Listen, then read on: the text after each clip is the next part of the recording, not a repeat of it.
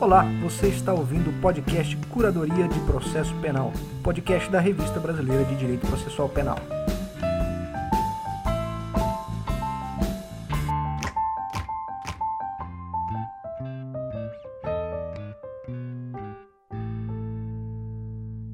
Então vamos lá. Olá, ouvintes desse programa de rádio mensal sobre direito processual penal.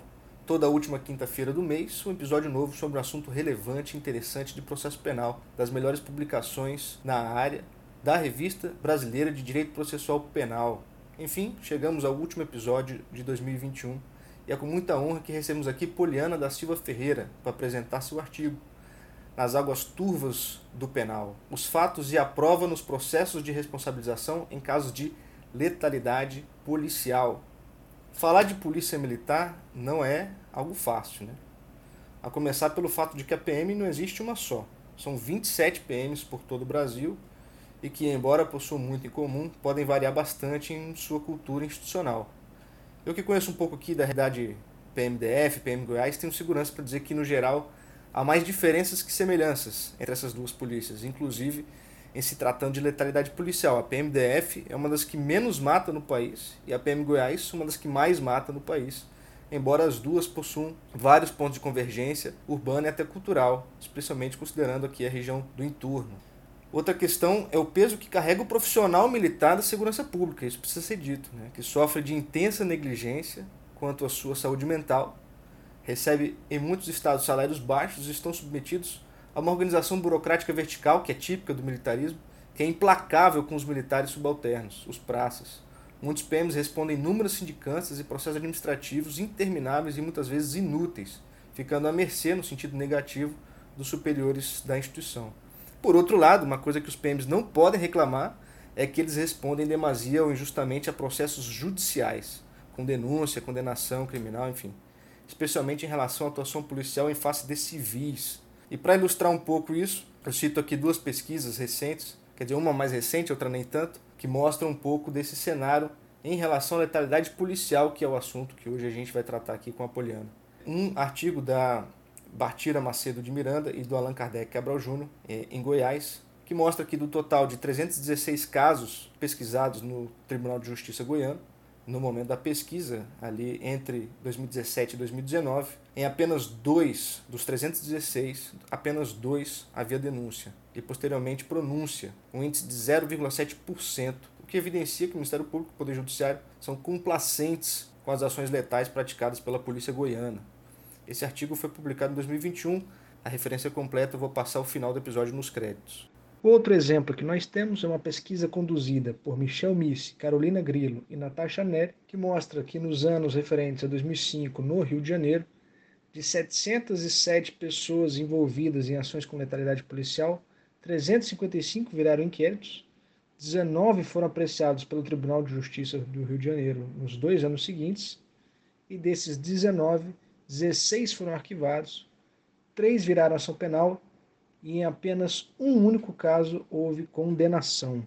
Então, para tratar esse assunto aqui com a gente, eu chamei a Poliana da Silva Ferreira, que publicou esse artigo nas águas turvas do penal.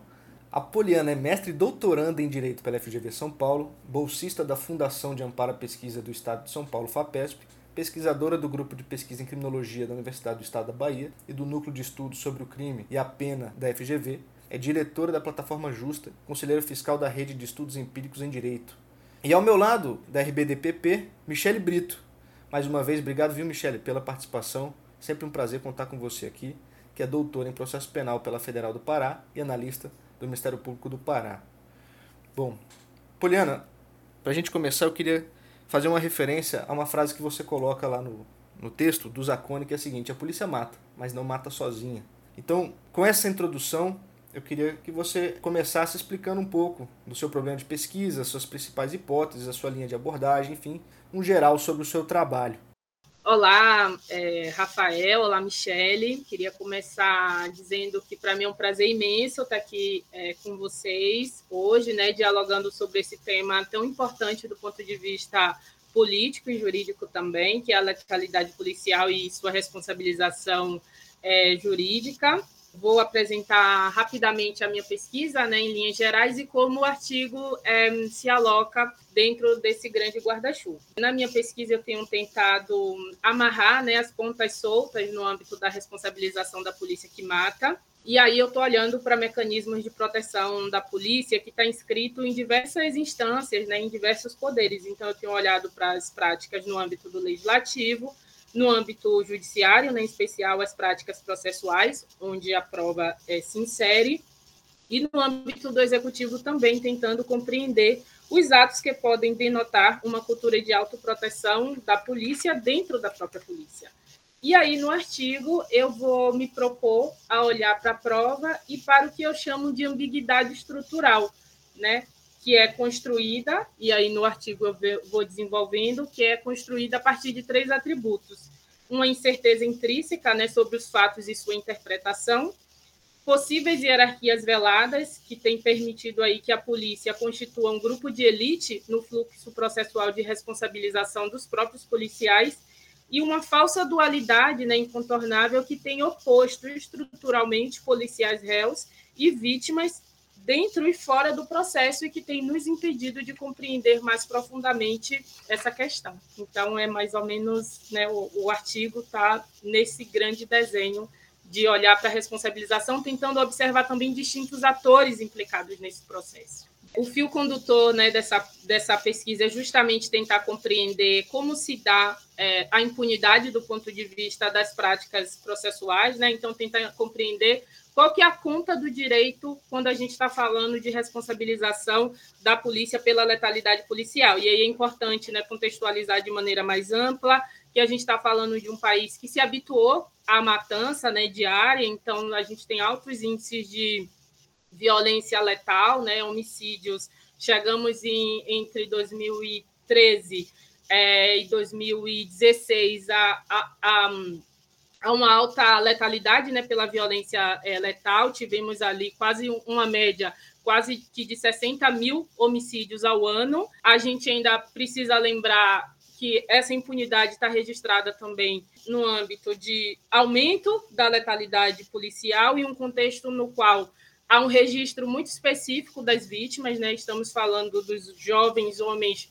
negros, para utilizar aqui a expressão formulada por Vilma Reis, né? Para lembrar desses dessas matizes da dimensão é, geracional e racial e de gênero também dessas vítimas e de um país né, que tem aí uma estrutura e um histórico é, difícil de compreender do ponto de vista das relações raciais, né? É, a gente pode denominar ou formular isso como racismo, né, assim, do ponto de vista extraprocessual, vamos colocar assim. Claro que dentro do processo a gente também encontra elementos que subsidiam essa hipótese né, da existência é, de racismo, mas tem outros, outros, outras questões relacionadas a isso. Então, quando a gente pensa em impunidade, é, por exemplo, a gente já tem um registro no Brasil é, de uma impunidade recorrente em relação né, a outros crimes, claro, fazer de novo é importante fazer a chave, né, que essa impunidade ela não se operacionaliza do ponto de vista prático para todos os crimes, né, nem para todas as pessoas. Não é à toa que a gente também marca altos índices né, de aprisionamento no país desde a década em crescente desde a década de 90. Então a gente tem esse quadro é, geral contextual que é importante a gente colocar. E ainda quando a gente está falando de impunidade, é importante registrar, ainda nesse contexto, que essa impunidade ela se, ela se manifesta ou nos dá elementos em outras instâncias também. Então, se a gente for olhar para a responsabilização, né, desde um ponto de vista administrativo, a gente vai ver que tem estruturas legais que têm autorizado a impunidade também do ponto de vista da sanção né, na esfera administrativa. Do ponto de vista legislativo, a gente também vai ter marcadores interessantes para observar como, por exemplo, a ausência de protocolos públicos né, para pensar a atuação é, policial nas ruas. E do ponto de vista judicial, né, claro, a gente vai é, conversar um pouquinho mais para frente, mas tem as escolhas institucionais de alocar é, no júri o julgamento desses, desses policiais, né, que, como a gente tem é, observado na literatura, né, e, claro, tem uma série de barreiras para produzir pesquisas nesse âmbito, mas as pesquisas né, que, tem, que, que tem trazido elementos importantes, em especial no âmbito é, da sociologia, tem sinalizado para uma ausência de responsabilização, né? tanto dos arquivamentos sistemáticos, mas também essa impunidade é sinalizada pelas é, absolvições recorrentes que acontecem no júri. Tem um debate interessante que está posto no é, no artigo sobre o próprio conceito, né, a própria concepção de impunidade e, de certa forma, de posicionamentos distintos em relação a essa definição, mas dá para a gente, nesse momento, ter um quadro geral de onde alocar o problema da impunidade em relação à polícia é, que mata, num contexto é, mais amplo. E o artigo se propõe a observar justamente isso, como que práticas processuais podem conduzir né, a impunidade dentro de um registro de legitimidade, né, dentro de um registro no qual os processos né, acontecem com a melhor das intenções né, dos atores implicados, mas que ao final o balanço, né, no balanço final a gente vai ter não responsabilização da polícia primordialmente, né, enquanto instituição que está dentro, né, está inserida do dentro do contexto é, democrático, então primordialmente não responsabilização da polícia e, né, de maneira secundária em relação também ausência de responsabilização também dos policiais implicados nas abordagens. Poliana, pegando o gancho do, da tua resposta agora ao questionamento, à observação do, do, Rafael, sobre essas variáveis, né, da, da não responsabilização criminal de, de, policiais nos casos de violência letal, tal coisa, né, esse é o típico caso é, é, bem emblemático, né, problemas complexos, respostas complexas, né? Não há respostas simples para problemas complexos. E eu acho que isso envolve realmente variáveis, né, e tu colocas bem isso no teu trabalho. Só que o teu trabalho, ele foca mesmo na, na questão da produção probatória, né, a valoração é, da prova nesses casos que envolvem a responsabilização criminal de policiais. Só que aí, em, em relação a essas variáveis que, que tu mencionas, a minha, minha dúvida, a minha reflexão sobre o teu artigo é no seguinte sentido: uh, será que as vítimas dessas violências é, não têm um peso maior né? Tu, tu colocas lá na, na, tua introdução, tu falas da filtragem racial na atuação policial, e aí tu mencionas, né, principal foco jovens homens negros. E aí o meu, meu minha, minha questão é o lugar da prova, a valoração da prova e a atuação dos agentes incumbidos de fazer essa valoração. Ela seria um, realmente um fator crucial na determinação desses desfechos de não responsabilização, né? Que tu colocas lá no teu, no teu artigo, nessa na, na, introdução, que o, o, lugar da prova ele seria determinante para esses desfechos. E aí a questão é a seguinte: e, e, e, se a vítima fosse diferente? É claro que não sei se, se, se tem pesquisas nesse sentido, se tu pode dizer ou, ou esclarecer, é, se o estereótipo dessas vítimas de, de, nos casos de violência letal, 100% é o mesmo então, 100% são, são jovens é, negros de periferia e tudo mais. Porque, assim, se não forem, qual é o lugar exatamente da, da prova na determinação do desfecho? Eu concordo mais contigo quando mais adiante lá tu colocas que a prova e a valoração dela são componentes cruciais para justificar os desfechos do processo. Então, assim, que é diferente, né? A gente, é, é, você dizer que a prova e a valoração dela determinam os desfechos, é diferente de você dizer que ela justifica o desfecho.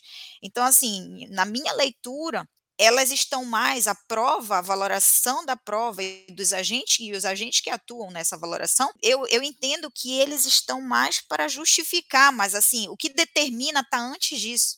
É como, se, é como se eu dissesse assim: olha, o que determina é prévio à produção e à valoração probatória. Tem aí uma, uma, uma, um peso muito grande o estereótipo da vítima envolvida nesses casos. E aí a questão é a seguinte: e se nós mudássemos o estereótipo da vítima, o caminho seria esse, seria o mesmo, o caminho probatório sempre é o mesmo, independente da vítima. E aí eu ainda, ainda falo de outra variável. E quando há, por exemplo, interferência da mídia, em um caso, ainda que seja esse estereótipo, se tem interferência da, da, da, da mídia aí, se tem um caso em que, que, que estoura aí, a, a, repercussão midiática é muito grande, será que o caminho também vai ser esse? O mesmo, a mesma valoração e que tu deixas claro aí no, no teu trabalho que, que há um problema muito grande em relação a isso, né? E aí, é, ainda sobre essa questão da, da, impunidade que tu colocas, nessa parte na tua fala tu mencionaste, essa parte do, dos caminhos da imunização, tu colocas, tu usas essa palavra, a imunização da polícia que mata, aí tu coloca os quatro caminhos, né, o, o administrativo, legislativo, judicial e o racial, eu incluiria o, o socioeconômico também, eu acho que é bem, bem importante. Isso me remeteu a um, ao, ao livro do Júlio Virgolini, ele é um autor argentino, só que ele trata de crimes de colarinho branco. É, o livro dele chama Crimes Excelentes, Delitos de Colarinho Branco, Crime Organizado e Corrupção. E aí, o Júlio Virgolini, ele coloca bem a diferença entre impunidade e imunidade. Eu acho que é, é, é bem interessante a diferença que ele faz, e no teu, no teu texto tu acabas mencionando isso de uma forma reflexa, isso eh, na perspectiva dos crimes de colarinho branco, mas eu fiz a, a aplicação perfeita no teu trabalho, dá para a gente extrair demais assim a, a todas as, as, conclusões, a construção que o, o, o desenvolvimento do Virgolini em relação a dois, essas duas categorias é muito visível no teu trabalho, né? Então, assim, a impunidade, talvez nesses casos, como dos crimes de colarinho branco, né, dos, dos, dos, dos, sujeitos ativos dos crimes de colarinho branco, a gente nem fala de impunidade, porque ele diz que impunidade é algo que está mais relacionado a circunstâncias contingentes ou aleatórias, e, e não é estrutural. A, a imunidade penal está relacionada a uma questão mesmo de, de não haver incidência do sistema punitivo, né, sobre determinado grupo de pessoas. No teu caso, por exemplo, sobre policiais nos casos de violência letal, no que o Júlio Vigolin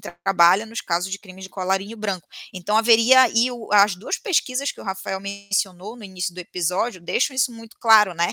É, é muito claro que há, na verdade, não uma impunidade dentro dessa, dessa, dessa construção aí desenvolvida pelo Júlio, Júlio. Não há uma impunidade, há uma verdadeira imunidade penal em relação a essas pessoas, em relação a esses agentes que cometem esse tipo de crime, é, por conta de ser estrutural. Então, assim, é, é, a minha questão, a minha pergunta para ti agora em relação a, a essa questão das variáveis é assim, produção probatória, ela realmente ela determina ou ela justifica né, ela vai ser a legitimadora de algo que é prévio a ela. A seletividade penal e, e, é muito forte, é muito clara nesse tipo de crime. Ela vai dar só a legitimidade a isso, a legitimidade probatória, a legitimidade judicial para uma decisão, um desfecho que na verdade já está previamente determinado. O Tudo de Penal é um projeto idealizado pelo professor Caio Paiva que traz algumas ferramentas essenciais para quem se dedica ao estudo das ciências criminais e também para quem trabalha com o sistema de justiça criminal. O curso conta com aulas do professor Caio Paiva e com professores convidados, e lá você terá acesso a arquivos de jurisprudência penal comentada, modelos de petições para atuação na defesa criminal e um buscador de jurisprudência sobre direito penal, direito processual penal, execução penal, justiça criminal juvenil e jurisprudência internacional de direitos humanos com julgados resumidos e separados por assuntos. Conheça mais informações pelo site tudodepenal.com e acompanhe o Tudo de Penal no Instagram pelo perfil arroba, underline tudo de penal.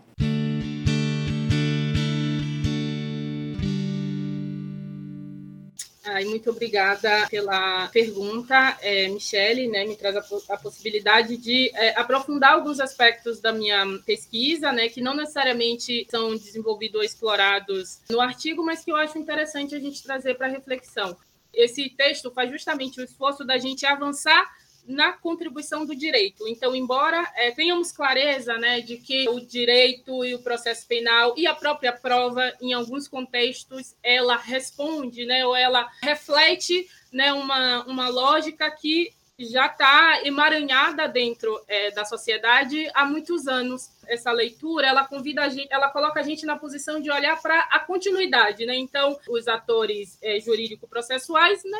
Que, que contribuição teria no final das contas para a não responsabilização é, dos policiais? E o, é, o artigo faz um pouco o esforço investido é, né, o, o, esforço oposto. É, tudo bem, né, pode até ter uma, uma chave, né, uma, uma dimensão em que a resposta é de continuidade de práticas que acontecem dentro da sociedade e que o direito, o processo penal e a prova vai basicamente é, legitimar, vai basicamente é, justificar, né? E aí entraria, obviamente, a dimensão do racismo e das relações raciais, né? Essa chave da, é, da leitura racial, né? De olhar que a maioria das pessoas que são vítimas de, da letalidade policial são pessoas negras. Mas aí a gente não pode parar por aí, né? Então, dentro dessa leitura, dessa lógica de continuidade, a gente poderia lembrar ainda é, que a maioria das vítimas são é, pessoas negras, mas né, o processo penal ele é construído a partir é, de uma perspectiva, a partir do olhar das pessoas brancas que não só julgam, mas que constroem também a lógica dogmática através das qual esses processos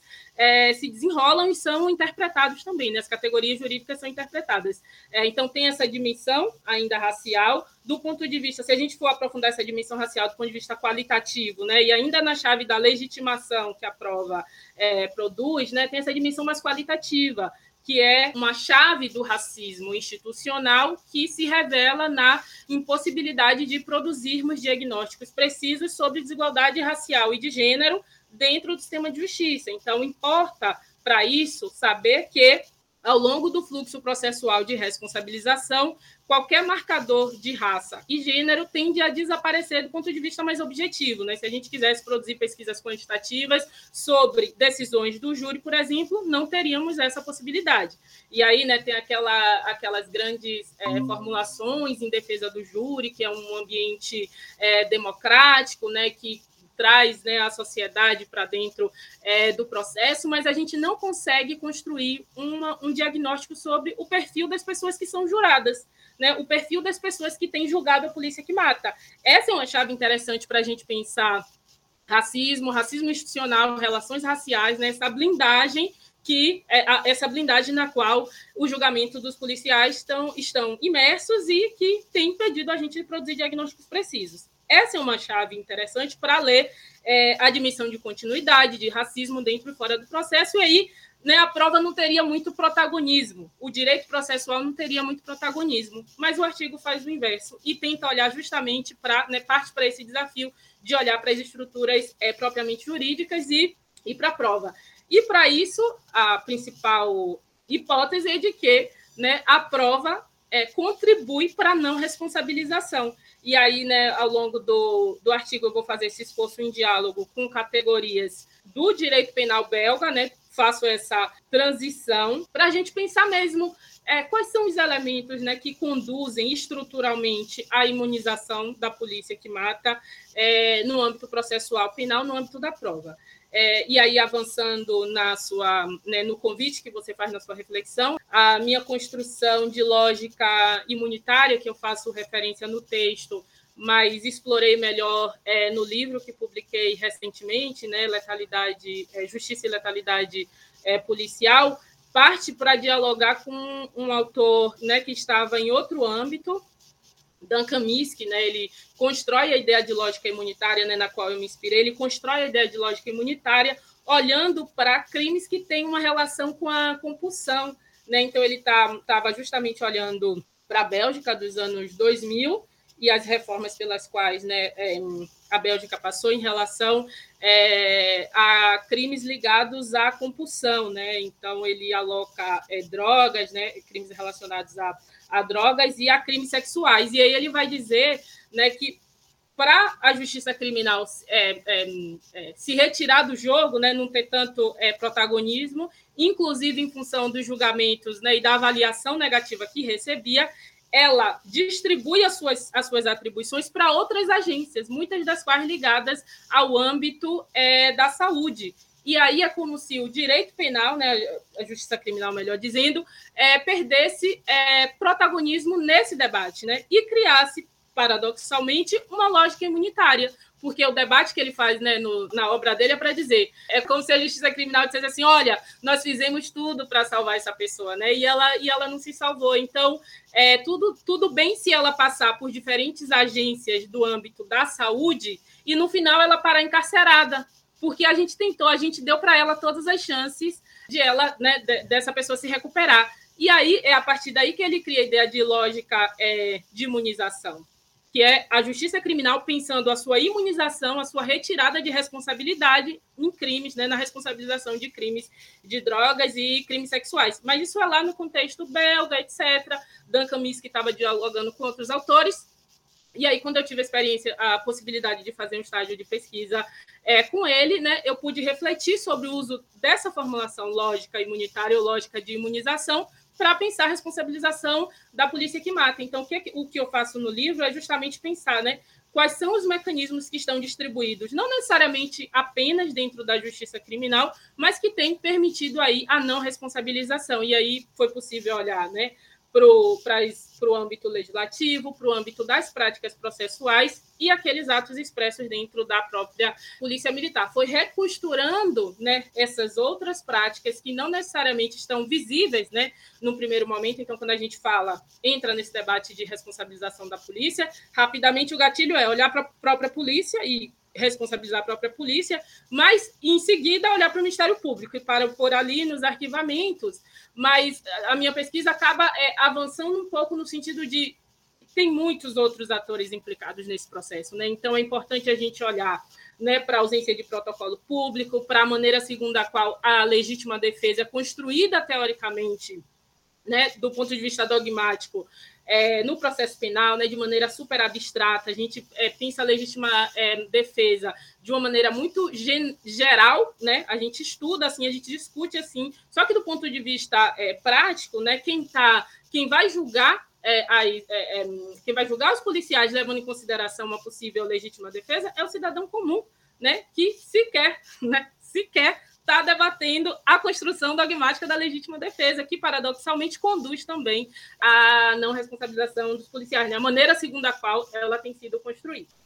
Bem, então, né, além dessa escolha institucional de alocação dos julgamentos no júri, que aconteceu lá na década de 90, tem outras, outros elementos distribuídos em diferentes poderes, inclusive, em diferentes esferas de responsabilização, que têm conduzido essa não responsabilização. Então, além dessa escolha em relação ao júri, a gente tem a ausência de tutela coletiva de direitos né, em relação à atuação é, policial, a gente não consegue, enquanto é, imaginário coletivo, né, pensar que uma atuação policial respeitosa ela deve ser né, um, ela deve ser um direito coletivo, né, passível de reivindicação nessa dimensão é, coletiva também. Importante lembrar da impossibilidade de responsabilização criminal é, da polícia. Então, veja, são escolhas que no primeiro momento parecem triviais e muito óbvias, mas são escolhas que nós fizemos né, e que têm conduzido né, a não responsabilização da instituição polícia e de policiais é, também. Então, ainda em relação, né, quando a gente vai pensar em relação às práticas é, processuais,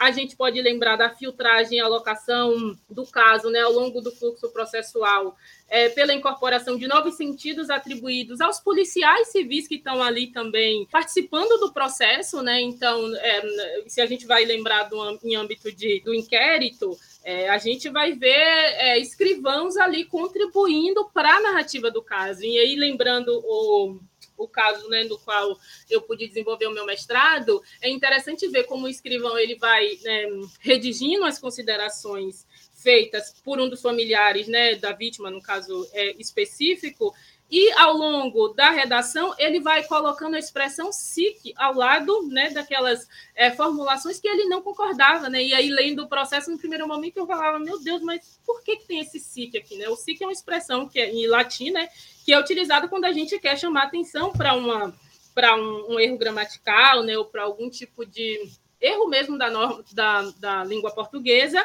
e que não é, não é atribuível a quem está escrevendo, né? Quem está escrevendo, em tese, estaria reproduzindo exatamente o que foi dito. É, só que foi interessante ver como a expressão SIC, na verdade, acompanha toda a fala do avô de, um, de, uma, é, de uma vítima, né? De um homicídio doloso praticado por policial, e, e, que no fundo era um código para que né, um, essa, esse registro de não concordância com o que estava sendo dito fosse é, comunicado ao longo é, do processo. Então, são elementos que né, podem passar é, despercebido, parecem bobagem, mas é interessante lembrar como os atores é, jurídico-processuais eles se comunicam também né, dentro de uma linguagem não necessariamente formal e, né, e não necessariamente no dito como a gente está é, na expectativa. Então, ainda no âmbito das práticas processuais, a gente pode falar dos arquivamentos sistemáticos, né, de inquérito policial e o poder e todo o poder que é conferido ao Ministério Público. Mas aqui é importante lembrar que quando a gente pensar né, nos é, pedidos formulados, pedidos de arquivamento formulados pelo Ministério Público, esse elemento não pode vir desassociado da figura do magistrado, da magistrada, porque o, o arquivamento ele é deferido ou não. Então, aqui é interessante a gente lembrar também né, do, da responsabilidade compartilhada que tem o judiciário nesses processos de arquivamento de inquérito. E aí, já puxando a responsabilidade do judiciário, a gente precisa lembrar né, das absolvições sistemáticas de homicídio doloso e das condenações por fraude processual, mesmo quando há é, absolvição por homicídio doloso. Né? Então, é interessante a gente ver como a fraude também, a fraude processual é esquecida nesse debate é, que a gente faz. E aí tem né, o uso da prisão provisória nesse contexto também, né, muito, e aí lembrando, fazendo um pouco do diálogo com a, com o que a Michelle trouxe, né, sobre a participação da mídia nesses processos. Né? A mídia tem uma, tem uma participação interessante, né? Não dá para a gente atribuir todo o desfecho né, à, à mídia, a gente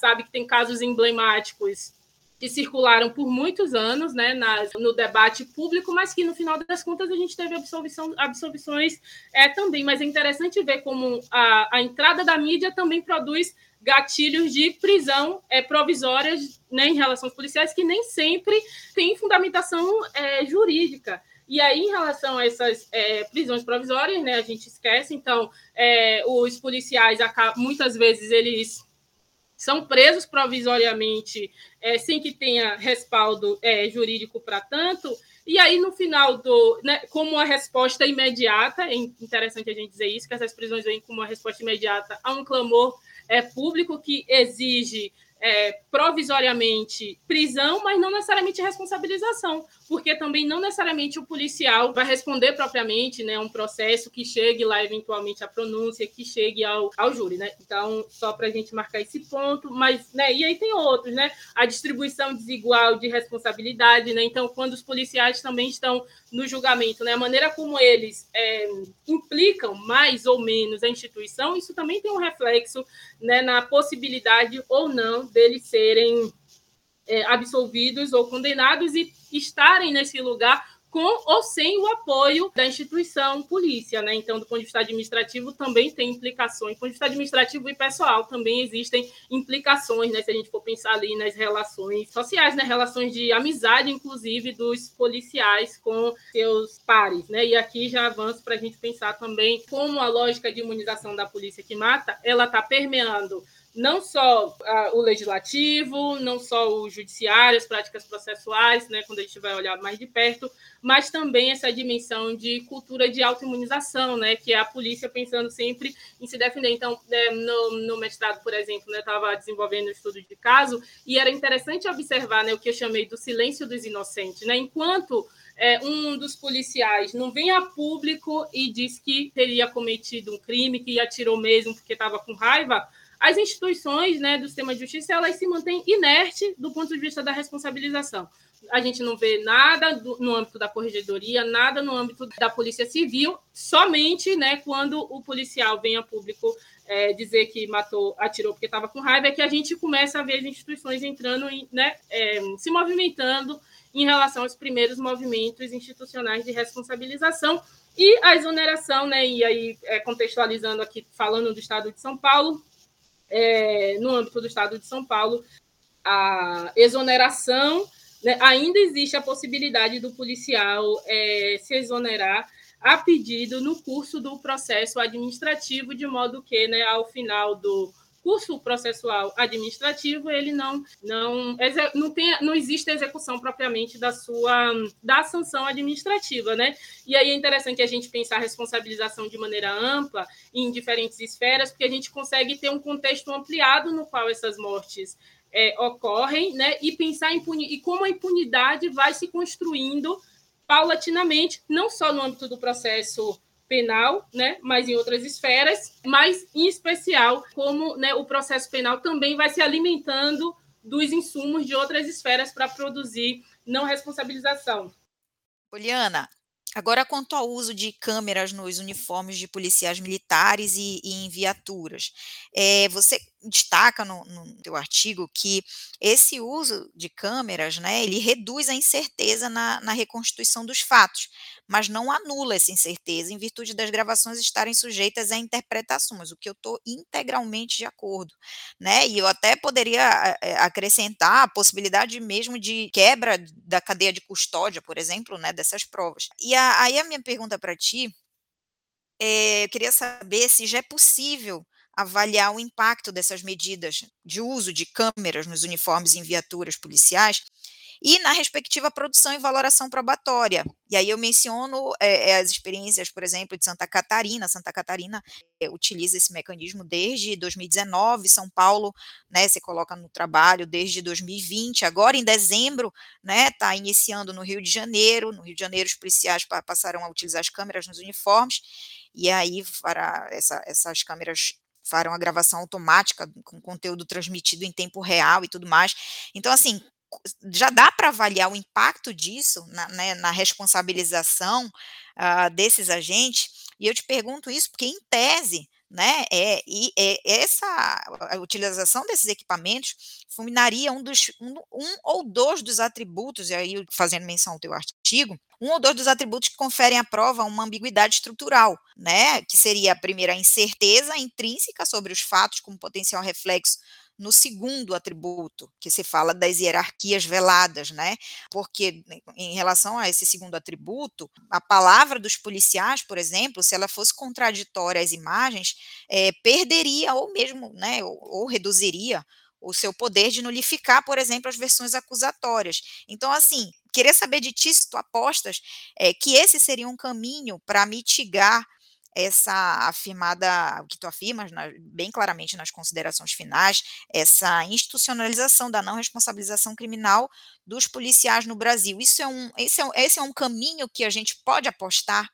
Quanto às câmeras corporais, né, propriamente ditas, né, sobre essa sua é, pergunta específica, e dentro dessa linha mesmo né, de trabalhar no campo é, das hipóteses, eu diria que ainda é muito cedo para a gente esboçar qualquer tipo de avaliação em relação às câmeras é, corporais, né? Porque é, além do percurso do tempo que a gente precisaria ter para né, para é, avaliar essas, é, essas possíveis variações né, nas ocorrências de é, mortes é, decorrentes de intervenções é, policiais. A gente precisaria de um tempo, mas a gente precisaria também é, avaliar a percepção dos policiais que estão utilizando essas câmeras para entender como o uso delas alterou a percepção desses policiais em relação em relação às mortes, né? Então, observar, é, avaliar o uso das câmeras sem observar, né? O, o principal, a percepção do principal ator que está implicado pode conduzir a gente a, a, a muitos equívocos, né? Como por exemplo as próprias estratégias que eles podem estar utilizando, né, para que esses números reduzam e para, que essas ocorrências não sejam registradas nas câmeras, que é um importante instrumento aí, né, né fazendo aí um pouco da defesa das câmeras corporais, né, das quais eu sou muito entusiasta, tem essa, essa dimensão de um instrumento público para controlar, né, a letalidade, mas que se também não tiver dentro de uma política criminal mais ampla e responsável, não vai dar em nada. O segundo elemento que a gente precisa observar nesse contexto de avaliação das câmeras corporais, né, são as ocorrências similares, né? Quando a gente vai pensar homicídios, a gente vai ver que desde 2018 a gente está tendo, a gente está acompanhando uma redução do número de é, homicídios é, no país. Por outro lado, a gente está tendo um aumento das taxas é, de mortes por causas não declaradas. Então, né, a gente precisa de tempo para entender vários elementos, né, o comportamento de é, de ocorrências similares para que né, um, o volume da letalidade policial não esteja sendo alocado em outro lugar, né? E se a gente vai lembrar do, do, do Brasil, né, que é um país que ainda não tem uma metodologia madura para contabilizar né, as mortes que acontecem é, no país, é, a gente pode efetivamente cometer equívocos e não estar tá observando justamente é, né, esse, esse eventual ponto cego no processo mesmo de avaliação das câmeras corporais. Sou entusiasta porque, né, de qualquer forma, as câmeras corporais elas trazem essa é, qualificação da prova né, na fase de pronúncia, mas também em relação aos júris. E aí, claro, a gente precisa abordar, né, abordar é, o contexto no qual essas, essas imagens eventualmente seriam avaliadas, né?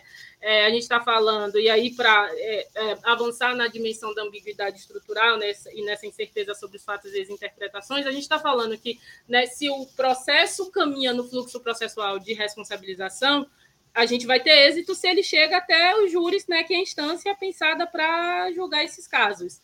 Mas a gente está falando de uma instância que está permeada pelo sigilo das votações, né, pela própria soberania é, dos vereditos. A gente e aí não tem como a gente não não levantar né, essa bola que a gente tem, no fundo, pouca pesquisa para compreender a racionalidade que envolve né, os, os, o Tribunal dos Júris. A gente fez essa escolha na década de 90, num contexto em que se debatia muito né, é, o corporativismo nos, nas instituições é, militares, mas a gente hoje não está tendo acesso às justificativas dos votos né, que produzem as absolvições é, sistemáticas nos júris. Né? A gente não consegue ter um controle público da decisão judicial. A gente não tem mais isso. É, né, é, a gente, de certa forma, perdeu, né? Porque se a gente está falando de é, decisões judiciais, os parâmetros de observação são outros, mas no júri tem essa dimensão.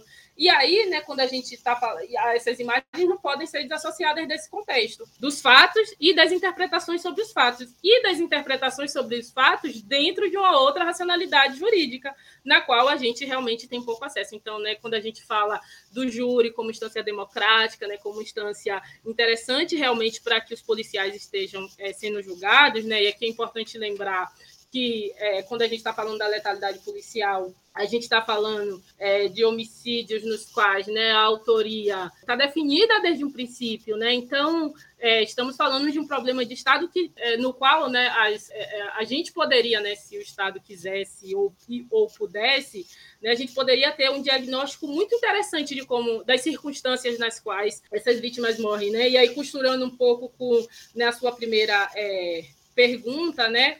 É importante a gente é, pensar na escolha né, de alocação dessa, dessa questão é, no júri, né, onde, né, tradicionalmente, a palavra da vítima, de seus familiares, já tem um valor menor. Mais interessante ainda lembrar né, das testemunhas civis não vinculadas ao, ao Estado, que pouco aparecem é, ou pouco têm relevância é, nesses processos.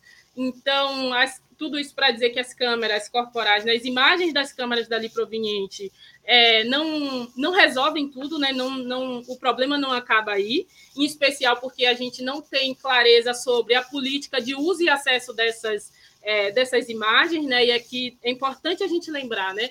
É, desde a década de 90, lembrando aqui do caso da favela naval, né? onde o Brasil parou para assistir no Jornal Nacional uma abordagem policial né, que terminou é, na morte de, uma, de um homem negro, é, a gente assiste violência policial é, a todo tempo nesse país, seja por né, câmeras de celulares, né, sejam por é, é câmeras de estabelecimentos comerciais, enfim, flagrantes da, das mais, dos mais distintos é, aparecem. Né? Então, é, não é uma realidade que a gente não viu, que a gente não sabe, a gente sabe, né? e as câmeras têm registrado. Mas é interessante como essas câmeras corporais, como um instrumento público, entram nesse, né, nessa, é, entram nesse contexto, entram nesse debate. Se a gente não tiver políticas claras de acesso e armazenamento desse material, é, a gente pode até eventualmente ter né, redução dos índices de mortes decorrentes de intervenção policial, mas não necessariamente a gente vai ter é, aumento do quadro de responsabilização, porque no fundo a gente está falando também de um problema mais amplo, de uma sociedade é, autoritária, de instituições né, que tendem cada vez mais a produzir blindagens, né? E aí eu lembro da Lei de Acesso à Informação de 2011, que trouxe para a gente avanços importantes do ponto de vista da transparência pública, né? Da transparência das instituições.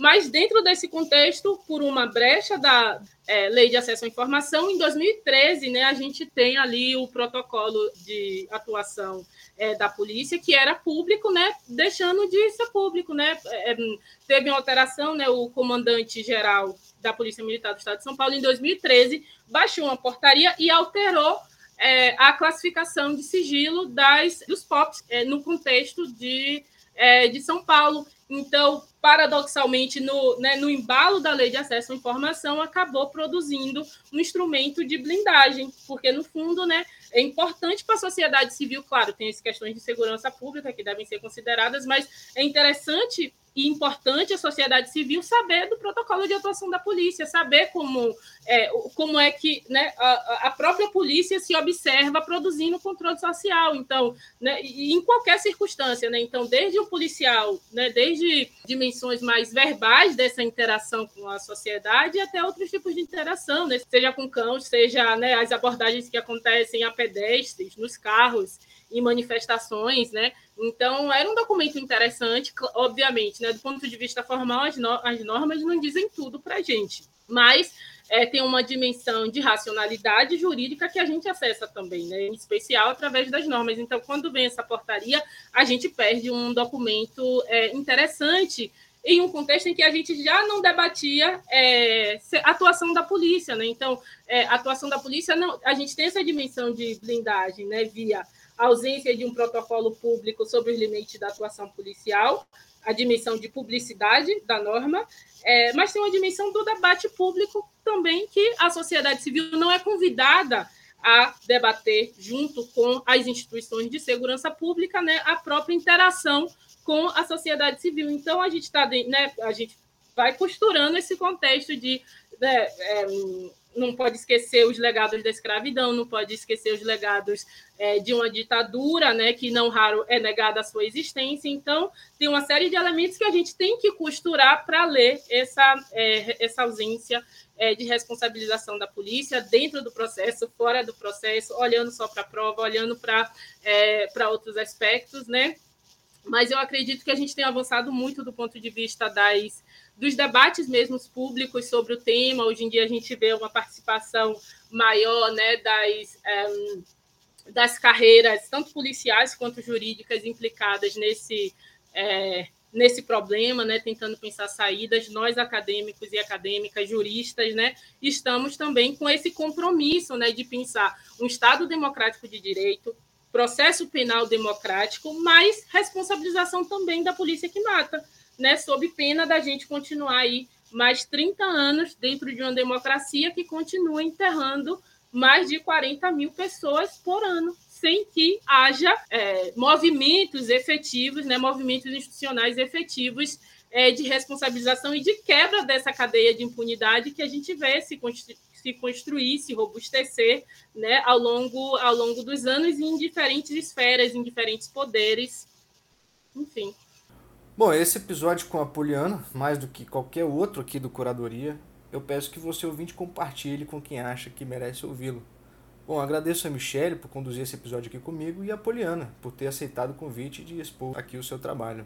É para você que chegou até aqui, um feliz ano novo e que 2022 seja um ano de esperança.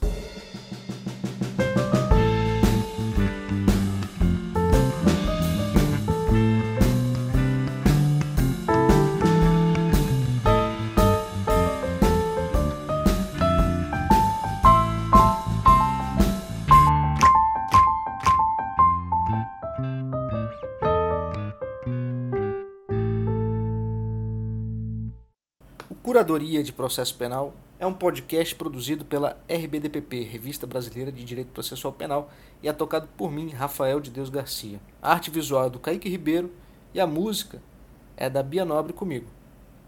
Bom, os textos de referência mencionados no começo do episódio são o primeiro, Letalidade da Ação Policial, estudo empírico dos inquéritos policiais na Justiça de Goiás no período de 2017 a 2019 Revista Humus, volume 11, número 31, 2021, página 506, um artigo da Bartira Macedo de Miranda e Allan Kardec Cabral Júnior. E o segundo artigo mencionado é Letalidade Policial e Indiferença Legal, a apuração judiciária dos autos de resistência no Rio de Janeiro, 2001-2011, na revista Dilemas, revista de estudos de conflito e controle social, edição especial número 1 de 2015, página 43 uma pesquisa de Michel Missi, Carolina Christoph Grillo e Natasha Elbas Neri. É isso, você que chegou até aqui, muito obrigado e até a próxima.